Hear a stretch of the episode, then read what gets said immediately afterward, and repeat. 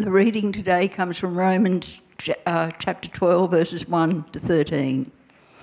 Therefore, brothers and sisters, in view of the mercies of God, I urge you to present your bodies as a living sacrifice, holy and pleasing to God.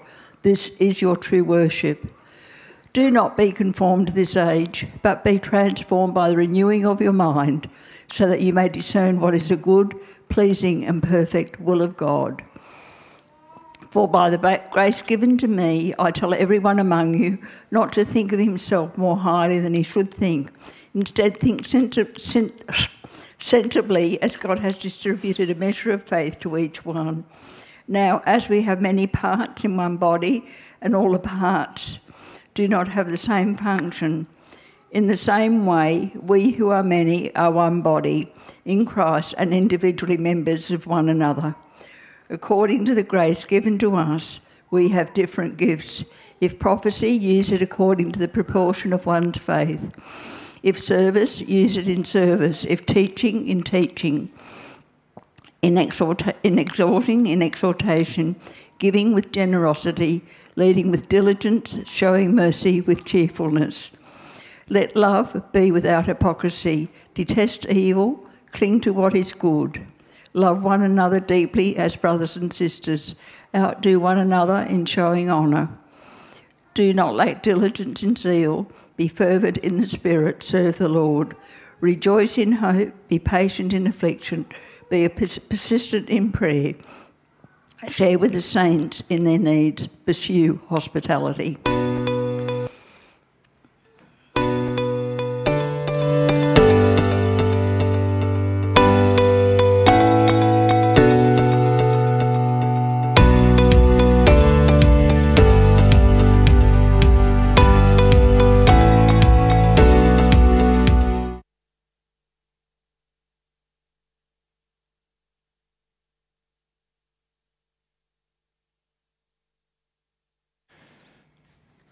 Well, good morning again. Uh, what a privilege to be able to bring to you uh, this last kind of uh, passage as we reflect on uh, our vision uh, and what it means to be an ever growing, uh, diverse church family. And as we've covered various M's, today we are looking at, as Ryan said, ministry. can I get these lights on? Maybe I can do that by doing. There we go. Excellent. Uh, now, as we um, as we start, I wonder if you can think of a moment in your life uh, that you would describe as a little slice of heaven. Maybe you've thought of a holiday, you know, that moment where kind of your feet are is in the water, lapping up, you know, the beach uh, in sand. You're going to hashtag blessed, you know, feeling all very like heavenly. Uh, maybe a camp uh, that's what I thought of. I thought of a time when kind of, you know, it was so formative, so kind of close with brothers and sisters, uh, feeling so drawn to Christ. Uh, maybe making a slice of heaven in your garden. You know, that kind of moment where you're like sort of, you know, pulling out the weeds and you're forming something beautiful and you step back and you're like, that's beautiful. A bit of creation cultivated. How about last Sunday night? You know, the gathering of the saints, as Ryan shared and as Aidan as well. Uh, you know, a wonderful time together, eating, sharing lives, uh, sharing in the work to make it happen, and an overflowing of thanksgiving and prayer and singing. Uh, someone described it as one big family barbecue. I love that. There's so much kind of richness in that, is there not? Well, we have been brought into the love of God, a foretaste of when we will no longer need faith and hope. That's how 1 Corinthians describes it. When only love will remain, because we will see our Lord face to face. In this final week of Vision Month, I'm calling us to practice and point to this reality as we serve God and serve one another. So, so far we've looked at maturity and magnification, uh, making Jesus large, keeping our eyes fixed on Him, and teaching and encouraging one another in that love and truth that we have in Christ.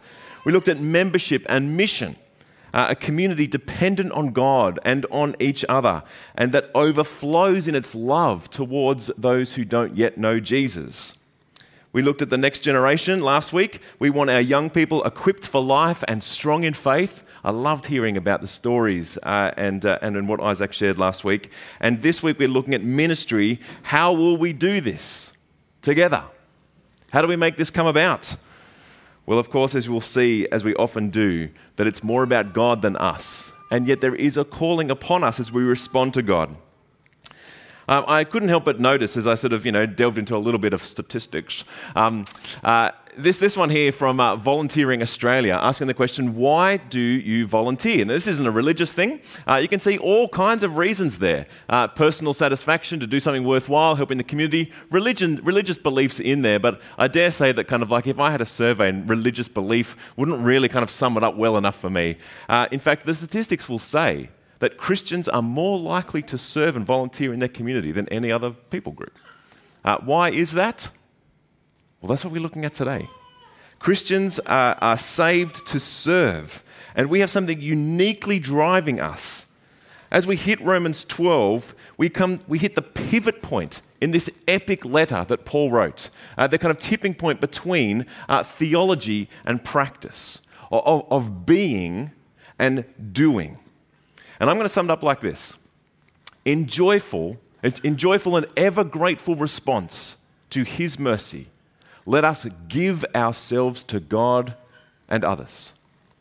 Let me say that again. In joyful and ever grateful response to His mercy, let us give ourselves to God and others. That's going to need some unpacking, and so here we go. Uh, let me read those first verses. Therefore, brothers and sisters, in view of God's mercy, I urge you to present your bodies as a living sacrifice, holy and pleasing to God. Well, the big message of Romans is that we have all fallen short of God's glory in our sin and in our failure to live up to God's measure. But, that big sort of gospel but, but all people everywhere have free access to the riches of God's mercy in Christ if they trust Him. Now, we don't deserve this. That's the idea of grace. It is given uh, it is as a gift. We don't deserve that. And God has not just given us a free pass, He's given us Jesus so that He remains just in His mercy and that what was ours, that was judgment, it now is Christ, and what was Christ, the riches of glory, is now ours. We've been saved by grace. Shall we keep on sinning, Paul will say? No. Come to appreciate what we've been saved into, that we've been bound up with Christ, that we've been given the Spirit of God within us, that we might call God our Father as beloved children. And after Paul wrestles with this and the whole Old Testament story of God's faithfulness despite uh, Israel's and people's lack of faithfulness, his head explodes as he says this Oh, the depth of the riches of the wisdom and knowledge of God! How unsearchable his judgments and his path beyond tracing out. Who has known the mind of the Lord? Or who has been his counselor? Who has ever given to God that God should repay him? For, th- for from him and through him and to him are all things. To him be the glory forever. Amen. That's the end of chapter 11. His head just explodes in kind of just trying to get it around the wonder and the glory and the extent of the grace we have received. And that's why chapter 12 begins with therefore. Therefore, in view of this mercy, in view of everything that God has done for us, in view of the gift we have received by the God who came to serve, not to be served, we are called to respond. Now, this isn't what's called like a debtor's ethic. It's not that parent's guilt trip. It's not that kind of like, son, do you know how much I've given up for you so you can go to this school? uh, you know, that, what does that do for the kid? It makes, oh man, it, it, sort of, it guilts them, it pushes them, it coerces them, it's manipulative. This is not that. Why? Because as we see littered throughout Romans and throughout the New Testament is this idea of, and that's why I picked it up in the summary, of, of joyfulness, of, of gratitude. That wells up as a natural response when you appreciate what someone has done for you. And nobody has ever done anything as extravagant or as loving or as gracious as what we have received in Christ. See there the reference to bodies? Present your bodies this isn't just a spiritual exercise. We are called to live whole lives. There isn't a part of your life, there isn't a part of this world that doesn't sit under Christ's sovereignty. And as we offer ourselves to Him as our Savior, we are called to live our whole lives for Him. But the particular description here that Paul uses, which is quite unique, is living sacrifices. That's obviously very laden from the Old Testament, that idea of kind of a sacrifice uh, be, being that which God would accept in, instead of you standing under judgment. But, but normally that sacrifice would die, would it not? The goat, the pigeon, that, that, that thing that was put on the altar. Of course, Jesus himself was our ultimate sacrifice, and he did die. But he did not stay dead. God raised him up He's victor over death and sin. And so now we too are to offer ourselves to lay down our lives, to put to death the old self and participate in that resurrection life. And so, this life in the middle between being saved and seeing Jesus face to face is described as a living sacrifice. Putting to death the old self, living in Christ. It's a curious phrase, is it not? But I, I, Paul wants that to stick in our minds because we are laying down our lives for a greater purpose and we are willing, we are willing to hurt, to bleed, metaphorically, although some Christians not, for this greater purpose, for this glory. Now, some of you might be familiar with this idea in exercise. You know, you get up early, you sweat, you're dying on the exercise bike or the treadmill or kind of the or, the, or, or, or running or, or doing circuits or whatever you do, but you're doing it for a greater purpose. You know, that summer body, maybe? I don't know. Some of us might be unfamiliar with that example. Uh, this this was my example from the weekend. This is a bit of gardening that Kel and I did. Oh my goodness. Uh, my forearm still hurt from ripping out these, these annoying plants that just grew up and exploded in my garden. And as we're sort of in the hot sun pulling out not just weeds but plants and kind of a, we're putting to death some of those things we didn't want in our garden, uh, I was like, why am I doing this? This is hard work. Well, we did it because we believed that there was going to be a greater purpose, that, that, that this garden would become beautiful. It's the same idea in our lives. There are times when we offer ourselves to God and to others that it will hurt, it will cost us. But we are doing that because we have believed there is a greater work happening. There is a greater glory that is worth the pain. And as we respond to God in gratitude and joy, let us serve God and others and as we keep our eyes fixed on Him, on Jesus, the one in whom we have received mercy, we realize this isn't a Sunday thing. This isn't kind of a once a week kind of act of volunteering. It isn't some just kind of measuring a statistical table of kind of like how many hours do you serve or why do you serve. This is all of life. This is our true and proper worship. Paul will go on to say holy and pleasing to God. That is, we have been set apart for this purpose. We've been saved to serve. And it is pleasing to God. Now, God is already pleased to save us, to draw us to Himself and call us a child of His. But as we delight in that, we want to please Him. We want to say thank you with our lives. We want to see God glorified. And as a living sacrifice, as we practice this serving, we are resisting that natural tendency to become like the rest of the world. Friends, we spend an hour and a half together on a Sunday morning, maybe another hour and a half in small groups during the week or in other modes of serving. You spend hours and hours and hours in your workplace, in your community, and if we are not careful, that will form us. There is a whole discipleship happening in our secular world because everyone's got a gospel, everyone's got a purpose, a way of living, a hope. But so often it's not Jesus. Paul is saying, do not be conformed to this world, but offer yourselves as a living sacrifice. Worship God above all things. Friends, we are saved to serve a greater purpose than ourselves, a greater purpose than this world, than your work, than your weekend. But as Paul goes on, just I'll touch on this very briefly here. He says, then you will be able to test and approve what God's will is his good, pleasing, and perfect will.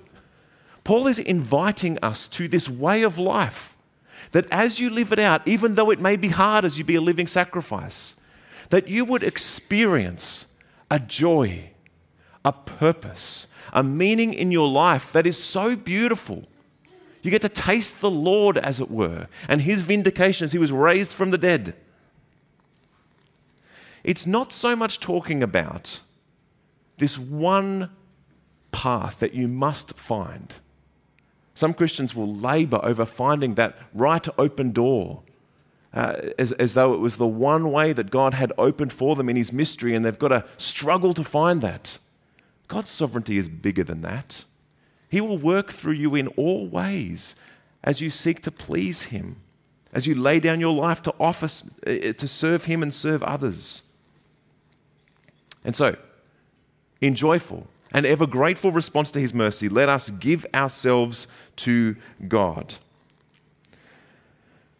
But I just want to touch very briefly before we move into uh, the section about gifts and, and, and modes of serving. What is this sense of self? Because if we get this wrong, a few other things happen. So you'll see there in, uh, in verse three there at the bottom that's written in annoyingly grey font.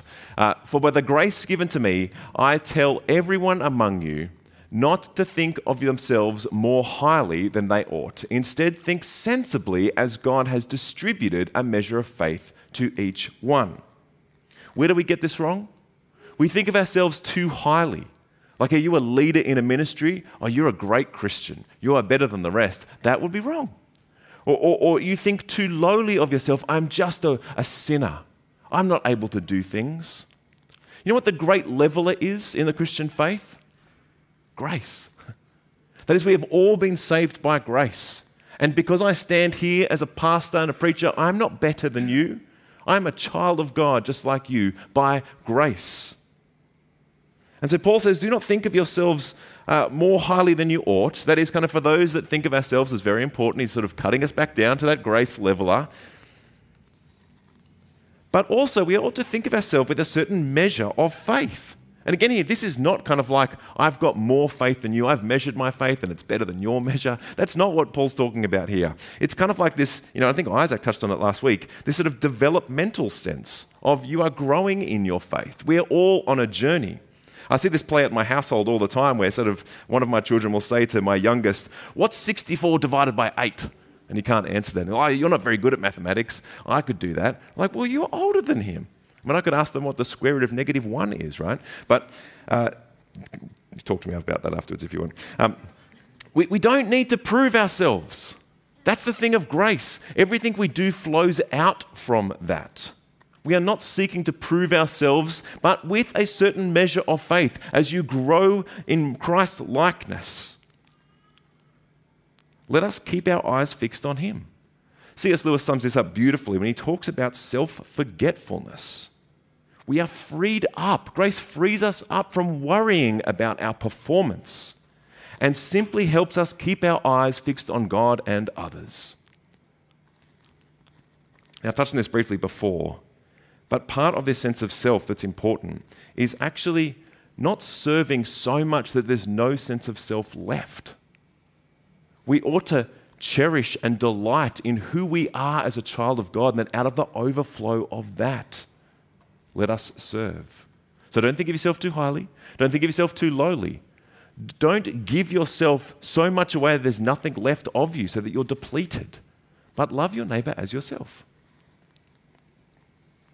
Now, as we move into um, the last part of, of Romans 12, I'm taking Paul's cue here that there's sort of there's two aspects to it. One is more sort of more formalized, one sort of more ministry, and the other more grounded, more all of life. And so, as we hit verses four, that's a bit small, sorry, as we hit verses uh, four onwards, Paul says, Now, as we have many parts in one body, and all the parts do not have the same function, in the same way, we, we who are many are one body in Christ and individually members of one another according to the grace given us. Now, Isaac said a couple of weeks ago that we're not saved into isolation. We're not in a solo quest. We've been brought into a family, a body, the body of Christ. It's just one of the ways the New Testament describes the church. It's not a social club, it's not a program, it is an organism. Now, many of us will be familiar with our bodies. Uh, you'll know that when your back hurts, like your whole body is stuffed, right? Like, you know, it's amazing just how much like a, a small pain in the back means there's so much of life you can't do very well at all. Or, or for instance, when you take a simple breath, just a one simple breath, our lungs fill with air. The heart pumps blood through the vessels in our lung, in our air sacs, and sort of takes out the oxygen. At the same time, it's synced and kind of, ex, you know, you exhale carbon dioxide, and kind of this cycle goes on and on. We don't even think about these things. So much of our body just does it. Our bodies are beautifully intricate. You know, a simple step forward takes 200 muscles in perfect sync. No wonder little kids sort of walk unco, right? But we, have nailed that. Most of us have nailed that, right? The body is a choreography of members. Paul knows that. And he wants us to see ourselves like that. I like to think that whenever someone joins our church or leaves our church, our church looks a little different. Now, it's harder to give expression to that as we grow in scale, but we'll know in our small groups, we'll know in the teams we serve in, that when a person moves or comes, that it does change. God is bringing gifts, gifted people together to form a body. Again, you have not come to church, you are the church. And Paul wants us to take up the privilege of that. Are some gifts better than others? Are some body parts better than others? No. We are saved by grace, wonderfully diverse and united by grace. But let me just zoom into a little bit this, this verse here where it says, according to the grace given us, we have different gifts. What are, what are these gifts? Some of us have spent quite a bit of time perhaps thinking about what is my gift? That can be a bit of a rabbit hole, a bit of a rabbit hole of sort of introspection as you sort of query that. But let me first say that the word gift, just like the word gratitude that I touched on in the Thanksgiving service last Sunday, comes from the word that I keep banging on about, and that is any takers? Grace. Grace. The word gift is charismata, which is where we get charisma from, that idea of sort of giftedness, as it were. And the root word in that, charis, is grace. And so when we say gifts in the New Testament, we're talking about grace gifts given to us by grace and serving as a vehicle through which God's grace might bless others. That is, that, that we are saved to serve. We have been gifted with various things in order that we might let God's grace flow through us and to bless others. Do you remember what um, gratitude meant? Remember from, from last week? That's, that's pushing the memory banks. It's also got the same root word of grace. I think I summed it up as um, that spirit given ability to see grace and to affirm its goodness and its giver as good. Do you see how our whole life is grounded in grace, in what we've received? But as Paul goes on to talk about various gifts, and it's certainly not an exhaustive list, he, think, he thinks firstly about sort of ways that the body functions. So, prophecy, or serving, or teaching, encouragement, giving, leading, mercy. Now, prophecy, just briefly there, I, I, take it to mean as that ability to, to bring to bear God's word in people's particular circumstances. Uh, many of us might have practiced that unwilling, unwittingly. But you see here, there's, there's various functions here that the church would look quite different if there wasn't someone gifted in teaching or, or gifted in serving or gifted in encouragement. But I think we'll find, as we saw in Colossians, that it's not just me gifted with teaching, that we are to teach one another. We all have these kinds of gifts. And what might be more helpful than trying to sort of simply discern what is my one gift that God has given me so that I might sort of shine my brightest in the church is to simply ask some basic questions. That is, as you get to know yourself and in conversations with others, where are the needs? What are you passionate about? How might you serve? Have a go and grow. It's even got a ring to it, right? Don't limit yourself to my gift is being a leader, so I'm not good at those other things. That's the way of the world. Friends, we are saved by grace to serve from the ground up in the model of the one who bent down into the dirt and washed his disciples' feet. We are living sacrifices. I hope you're starting to see that you don't just go to church, we are the church, and we ought to not hold back that gift, the gifts that we've been given, that, that is us as a vehicle being able to, to bless others with the grace we've received. Now, we've tried to give expression to a variety of, of needs and ways that people could use gifts in the life of this church. Here's just a bit of a screen grab from uh, our vision booklet on, on, the website. And there's a whole bunch of different ways. We're not just after Bible readers and, and whatnot, there is a huge array of possibilities. And I would love you to actually look through this and go, oh, that sounds kind of interesting. You know, last week we heard there was a whole bunch of needs as our kids and youth ministry grows. Uh, we'll only be able to keep that growth if we continue to resource it. And I know sort of sometimes I romanticize the idea of sort of a house church where, where there's no rosters and it's just all beautifully organic. But the thing is, as we grow by God's grace, we are able to do great things together. And as we do that, we need to kind of build a certain trellis so that the vine of ministry can keep growing healthily on it. That trellis does look like structures, programs. It enables us to do great things. We could not run Toonie Kids Week with 150 kids on site if there was just a few guys meeting together in a house, right? We are able to do great things as 70 people were involved in that and were organized to do so, right? So let us, let us not be too dismayed by kind of sometimes sort of the, the structures of church. My hope is that we will be able to do all of these ministries and more so, and that we might be able to spread the load well. We currently have 180 people volunteering in various ways across the life of this church. There are a handful of people who have eight roles in serving. That is, that is a lot. There are a lot of people who aren't yet serving in formal ways, that are maybe serving in one small way. My hope is that we would, as a church, distribute that evenly. Now, I know some people have more time, have more capacity, but friends, we have to come back to serving joyfully and out of gratitude. My fear is that for some of the people who are serving, who are giving themselves as living sacrifices because they can see the purpose and the glory, they will not be able to keep doing that out of joy and gratitude. And so, as shepherds, pastors here, it's our job to say to people, maybe it's time to step back for a little bit. But as we do that, I want to invite people to step into. Can I encourage everybody to think about at least one way that you could be actively involved, at least one way, to be actively involved in some of the programs, some of the ministries in the life of this church? And there's many examples to help you thinking about that.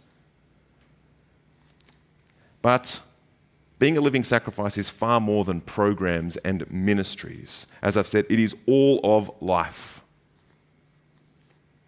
And so I love that Paul finishes this section, not with kind of trying to coerce people into structures, but reminding them of living a life of love. Let love be without hypocrisy. Detest evil, cling to what is good love one another deeply as brothers and sisters, take the lead in honoring one another. What a fascinating way to put that. Take the lead in honoring one another, lifting others up, serving them. Do not lack diligence in zeal. Yes, Anglicans, pay attention. Be fervent in the Spirit. Serve the Lord. Rejoice in hope. Be patient in affliction. Be persistent in prayer share with the saints in their needs, pursue hospitality. Friends, all this grounds us and keep our eyes fixed on the Lord Jesus, who perfectly embodies all of these things. But look at the beauty of this. This is all of life. This is the way we share life with one another. As I think about last Sunday, and uh, you know, it was, it was a loosely organised night. There was sort of enough structure to give it sort of uh, you know some space to, you know to, to fly, but but largely it was a space that we invited people in to sort of make happen. And so, as we pursued hospitality and brought food with one another, for, you know, for the sake of sharing, uh, as people kind of helped set up, as people got up and actually shared publicly, it was a beautiful expression of many of these things. I think of my time on Beach Mission. Uh, and one of the things that I kept hearing on Beach Mission, that is a Beach Mission, if you're unfamiliar with it, is this uh, kind of like, it's like Toonie Kids Week, but in a caravan park. Uh, and uh, you're meeting with people who are, who are largely unchurched uh, day in, day out, running all kinds of programs, uh, talking with people. It, it's, it's scary, it's wonderful. But one of the things I kept hearing on Beach Mission is was this sense of freedom to serve. That it wasn't bound by structures, but it was whatever the team made it to be. Uh, our sense of church should flow up from what Paul is describing here. Uh, as uh, already referenced, our small groups are wonderful expressions of this most of the time. And hospitality. Let us take time. Paul says, pursue it. Let us actually sit down with our calendar. You know, we're, busy, right? But let us be living sacrifices and carve out time to actually share a meal with one another. I went to a church um, a, a while ago, and every Sunday finished with a statement of, My hope is that every single person here today is invited around for lunch to someone's place. I was like, whoa, that is like beautiful. And like, oh my goodness, how many people are going to go home sad if they don't get that invitation? But, uh, but I kind of, and I'd love to, to be able to say it. But I think we're a long way from that. Churches are always a long way from that in a way, but let us pursue that. Let us pursue spending time over a meal together. That's one of the reasons why in the, in the vision booklet uh, for um, being a family on mission, uh, while we will continue to run big scale events, we actually want to put some emphasis next year on running smaller scale events, on giving people space to be able to express their gifts, the particularities of, of their networks, and, and, run things on smaller scales to experiment to, out, of, out of homes, out of the church if need be. Let us keep pursuing this intimacy, this beauty that God has put in us, that we might be vehicles of grace to bless and serve those around us. And as I share these things and as we look at this verse, I'm sure, I'm sure that most of us in the room will also be thinking about the times that we've not experienced these things, the times that we've fallen short. Which is why I said at the very beginning of, of looking at this particular passage that this is perfectly embodied by Jesus. He was the one who was persistent in prayer, patient in affliction, fervent in the spirit, serving the Lord, honoring one another. There is the Lord Jesus, the God of heaven, the King of kings, serving others. Friends, let us keep our eyes fixed on him. Let the grace of Christ so well up in us that even though we fail, his mercies are new every morning. What is one thing that you might seek to do to serve others informally, in just the way that you do life? Could it be a text message of encouragement? Uh, could it be hospitality? Don't let me limit you. What's one thing you might be able to express your sense of being the body of Christ? Because, friends, we are saved to serve, to serve God, to serve others. But it's not an imperative that sits kind of as, as, as a guilt over us. It flows out of joyfulness and gratefulness of the mercy we have received. And so, if you are sitting here this morning and you are feeling heavily burdened, bitter, resentful, friends, come back to that grace, whatever it takes. If it means you need to stop doing some stuff, stop doing some stuff we ought to come back to this grace so that we can actually lean into this living sacrifice, so that we are able to suffer at times, that we are able to do things at cost, but always joyful and grateful because of Christ.